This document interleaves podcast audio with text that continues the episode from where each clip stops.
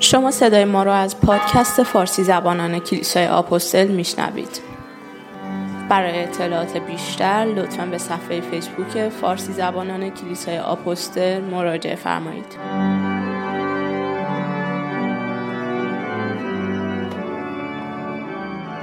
درود بر شما دوستان عزیز این ویدیویی که امروز شما میشنوید برگرفته شده از یکی از جلسات تعلیمی که ما در کلیسای آپاستول روزهای یکشنبه حدودا ساعت یک داریم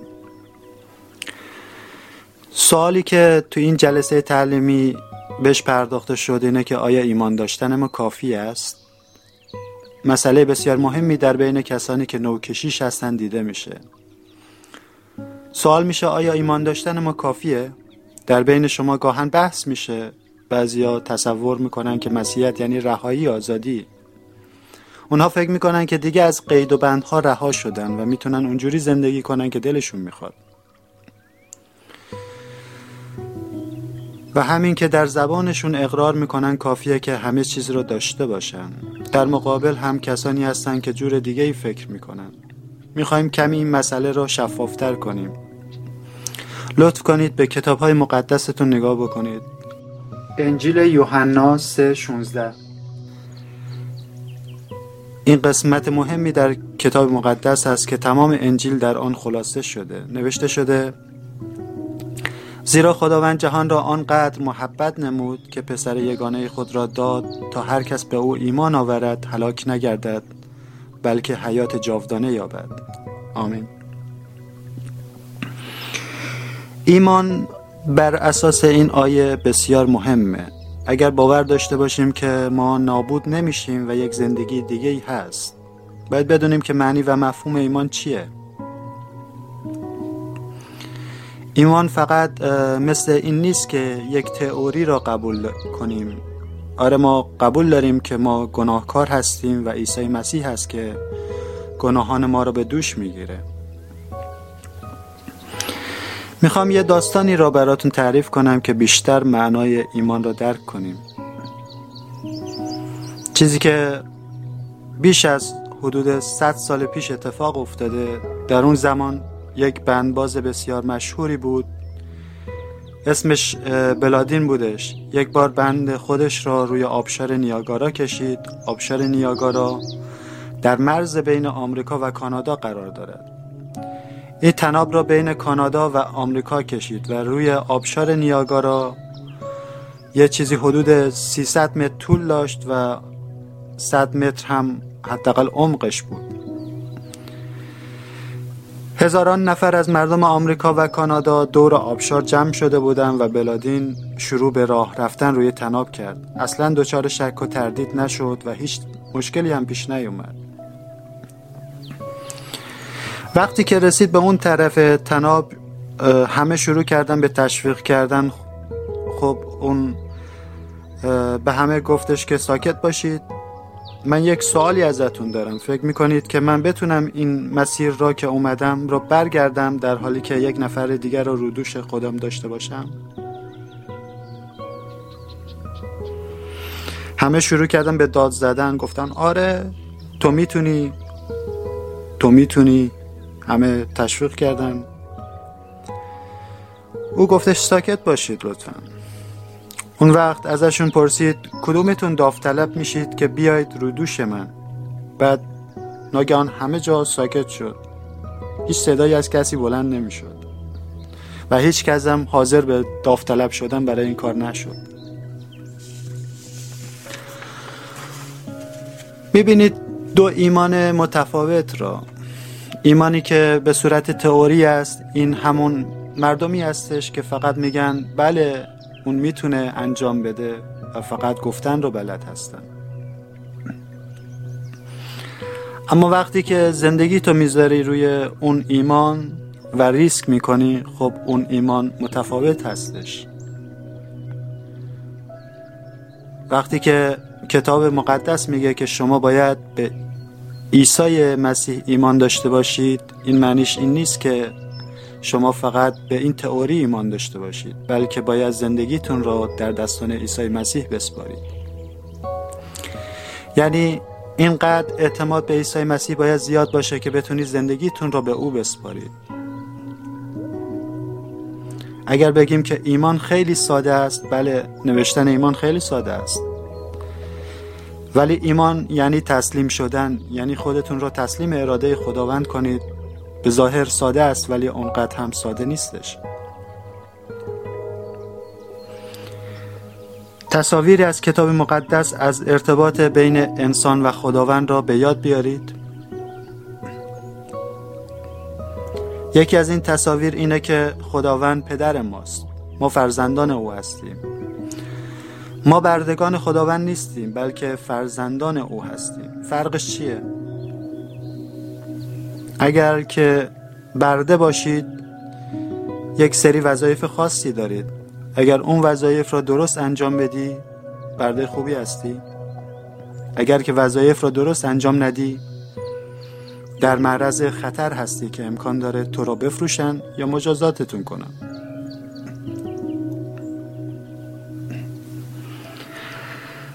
ولی وقتی که فرزند باشی فقط وظایف نیست بلکه این خونی است که در بدنتون جریان داره و اون یک ارتباط خونی است بین شما و پدرتون. در سطح عمیقتری با خداوند در ارتباط هستید. بذارید یک مثال براتون بزنم.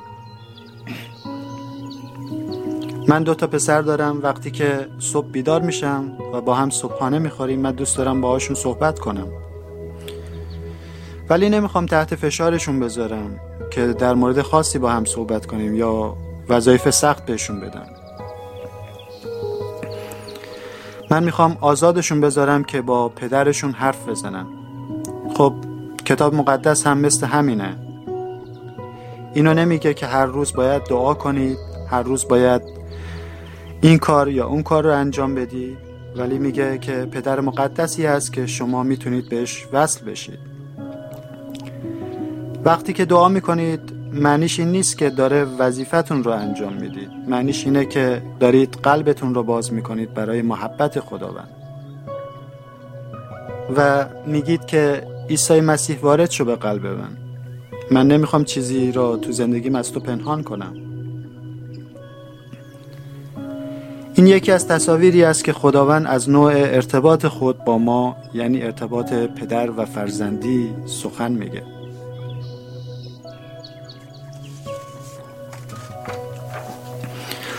خب از تصویر دیگه ای در کتاب مقدس می‌خوایم استفاده کنیم. تصویری از عروس و داماد. در کتاب مقدس در عهد عتیق از اسرائیل به عنوان عروس و از خداوند به عنوان داماد یاد شده. اون زمانی که زن با مرد دیگه ای رابطه برقرار می‌کنه و به شوهر خود خیانت می‌کنه. و کتاب مقدس میگه که خداوند شوهر شوهر وفاداری است و می ایسته و زخم می‌خوره. به خاطر اینکه همسرش با شخص دیگه ای رابطه داره او در بهترین حالت در رابطه با همسر خود است. در آخرین کتاب عهد جدید میگه اون مثل یک عروسی میمونه که خداوند و بشریت به همدیگه می‌رسن. به خاطر گناهان است که بشریت و خداوند از هم جدا هستند. معنی گناه اینه که بشریت خیلی مقرور است و می‌خواد کاری را که خودش می‌خواد انجام بده.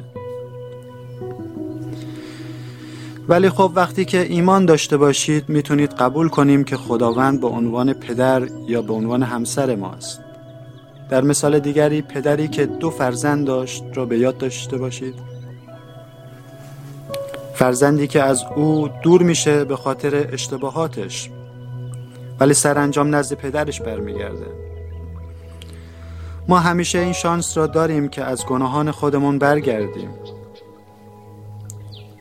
خطر بزرگ این نیست که ما گناهان بزرگی انجام بدیم بلکه زمانی است که ما به گناهانمون وابسته بشیم یا به اونها حتی افتخار کنیم. آن به این معنی نیست که هر جوری که دلمون بخواد زندگی کنیم. اگر شما پدرتون را دوست داشته باشید شما دلتون می‌خواهد کاری انجام بدید که پدرتون از شما خوشحال باشه. و بر اساس خواسته های او زندگی کنید.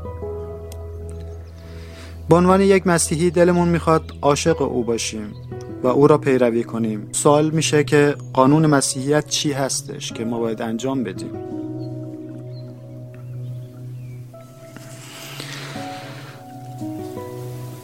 اگر به خاطر داشته باشید در عهد قدیم حدود 700 نوع قانون مختلف را داشتیم.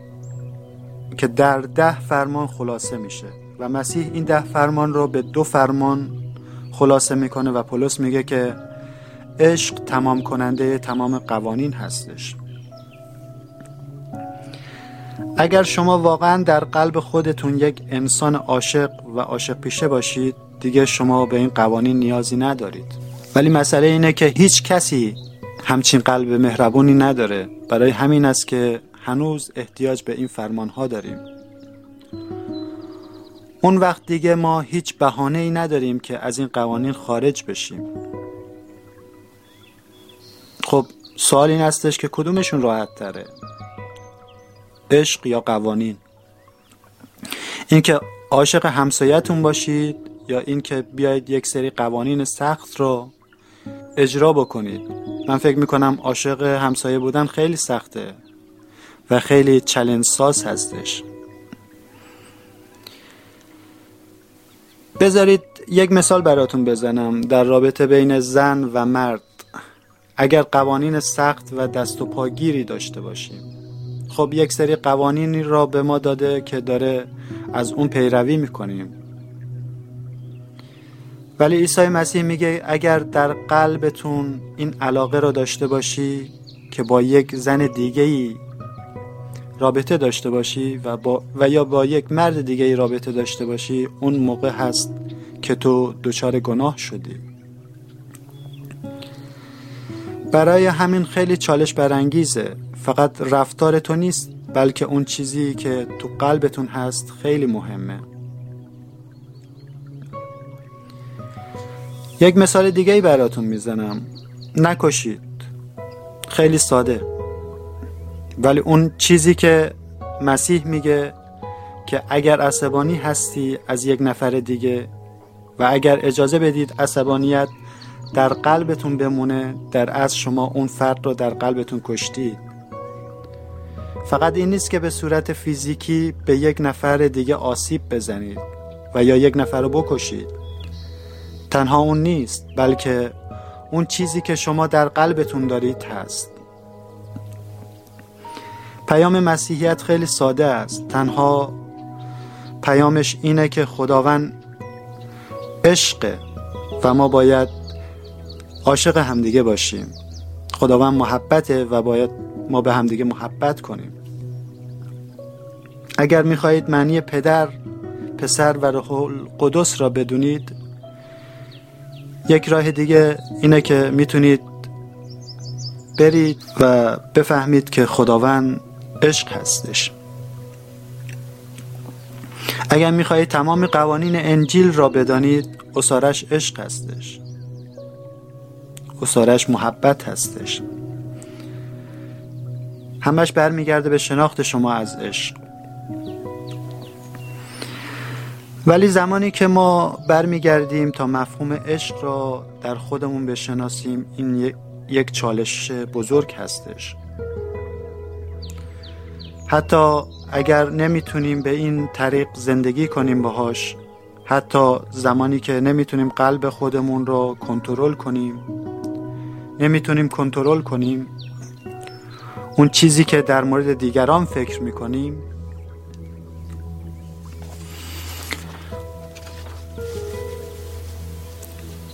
من خیلی وقتا صحبت هایی داشتم با کسانی که اومدن گفتن من آدم فوق العاده ای نیستم ولی بهتر از بقیه هستم.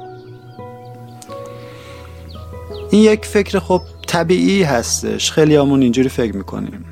ولی با گفتن این شما دارید بقیه رو قضاوت می‌کنید خودتون را بالاتر از بقیه می‌دونید.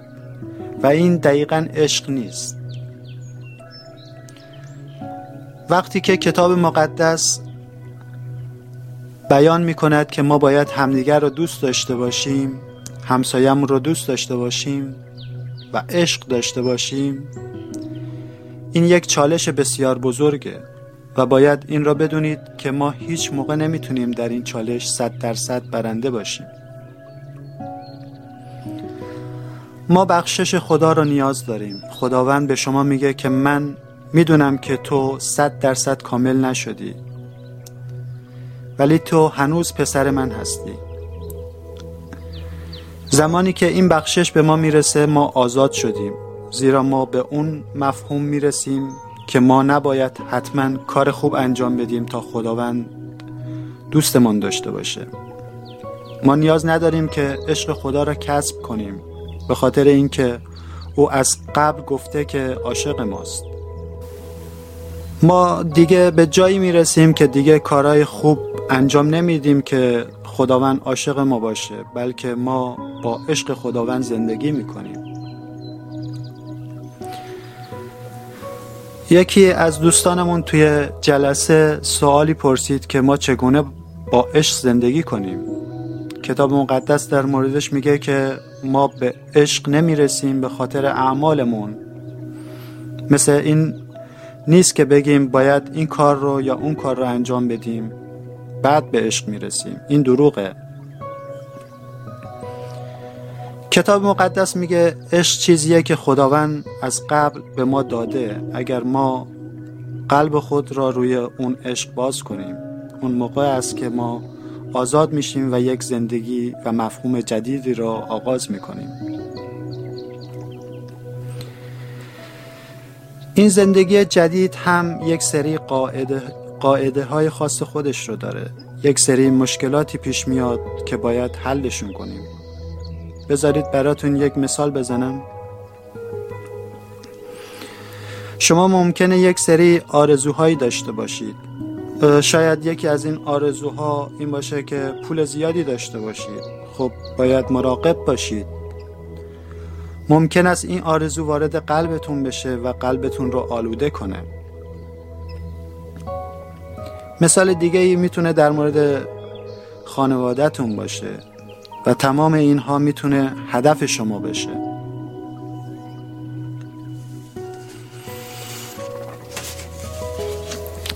کتاب مقدس به ما میگه نذارید این چیزها بیاد و جایگاه خدا را در قلب شما بگیره. فقط خدا است که اون امید واقعی است. و نظم و قاعده است که اجازه نمیده که ما به سراغ خواسته ها و آرزوهای خودمون بریم. منظور از نظم و قاعده اینه که مثلا زمانی را که شما می‌ذارید برای دعا با خداوند خیلی خوب ساختار روزانهتون رو برای این بذارید که هر روز زمانی را شما دنبال خدا باشید. مثلا شما یک زمان خوب و ساکتی را در صبح داشته باشید. یا قبل از این که برید در تخت خواب در شب شما خودتون رو تسلیم خدا کنید. شما می‌تونید در اون لحظه از خدا بخواهید که اجازه بده که وارد قلبتون بشه. و این قاعده و نظمی که اون روز داشتید را می‌تونید سوال کنید از خداوند. که چطور بوده؟ و اجازه بدید که خداوند وارد قلبتون بشه. خیلی هم خوبه جایی بیاییم که ایمانداران دور هم جمع شدن مثل کلیساها و سرویس کلیسا دورهایی که برای آموزش و فهم کلام خداوند هستش. این چیزی نیست که ما بیاییم انجام بدیم که خداوند رو خوشحال کنیم. ما این کار رو انجام میدیم به خاطر اینکه خداوند عاشق ماست. زمانی که شما حس کنید که این کار را انجام می‌دید تا خدا رو خوشحال کنید یا دیگران مرا ببینن اینجا و تایید کنن منو اون لحظه ای نیست که شما واقعا به خدا می‌رسید. اون لحظه ای است که شما فرزندان خدا نیستید بلکه بردگان خدا هستید. یکی از دوستانمون توی این جلسه میگه که ما به خاطر اعمالمون نیست که نجات پیدا می‌کنیم بلکه به خاطر ایمان ما و عشق خداوند هست که داریم نجات پیدا می‌کنیم. ما برای جاودانگی کاری را انجام نمیدیم ولی وقتی که ایمان داشته باشیم خود به خود به جاودانگی می‌رسیم. دوست عزیز دیگهمون اینجا متنی رو با ما شریک می‌کنه. او میگه برای من یکی از حرفهایی که عیسی مسیح می‌زنه اینه که آیه که در مورد بخشش هست. من فکر نمی کنم فقط در مورد بخشش باشه بلکه در مورد عشق هستش. عیسی مسیح داستانی را میگه در مورد پادشاهی که این پادشاه دو تا خدمتکار داره. پادشاه اولین خدمتکار رو صدا می‌کنه و میگه اون چیزهایی که به من بدهکاری بیا پرداخت کن. این خدمتکار هم خیلی بدهکار بوده به اون پادشاه. خدمتکار میگه به من وقت بیشتری بده تا پرداخت کنم. پادشاه میگه عیبی نداره من تمام بدهی تو رو میبخشم. خدمتکار اول خدمتکار دوم رو می‌بینه و میگه تو پنجاه کرون به من بدهکاری باید پس بدی. حالا وقتی که خدمتکار دوم در مورد زمان بیشتر در مورد پرداخت پول صحبت می‌کنه و درخواست می‌کنه خدمتکار اول نمی‌خواد اون زمان رو بهش بده. عیسی مسیح میگه که بخشش داشته باشید زیرا ما بخشش اصلی را از خداوند می‌گیریم. من همیشه این داستان را در ذهن خودم مرور می‌کنم که چطور بخشش داشته باشیم. من سعی می‌کنم که بیشتر عشق را نشون بدم. دعا می‌کنیم. خداوندا متشکریم به خاطر حضور پرجلالت. خداوندا متشکریم به خاطر برکات امروز. همه چیز را به دستان تو می سپاریم خداوندا از تو می خواهیم که قلبهای ما را مانند زمین نیکو لمس کنی. خداوندا بگذار دانه ای که امروز در قلب ما قرار گرفت در نام تو سمر بدهد. و روز ما را پر کن از فیض و جلال خود. باشد که ما فرزندان سپاسگزار تو باشیم. در نام پدر پسر روح القدس. آمین.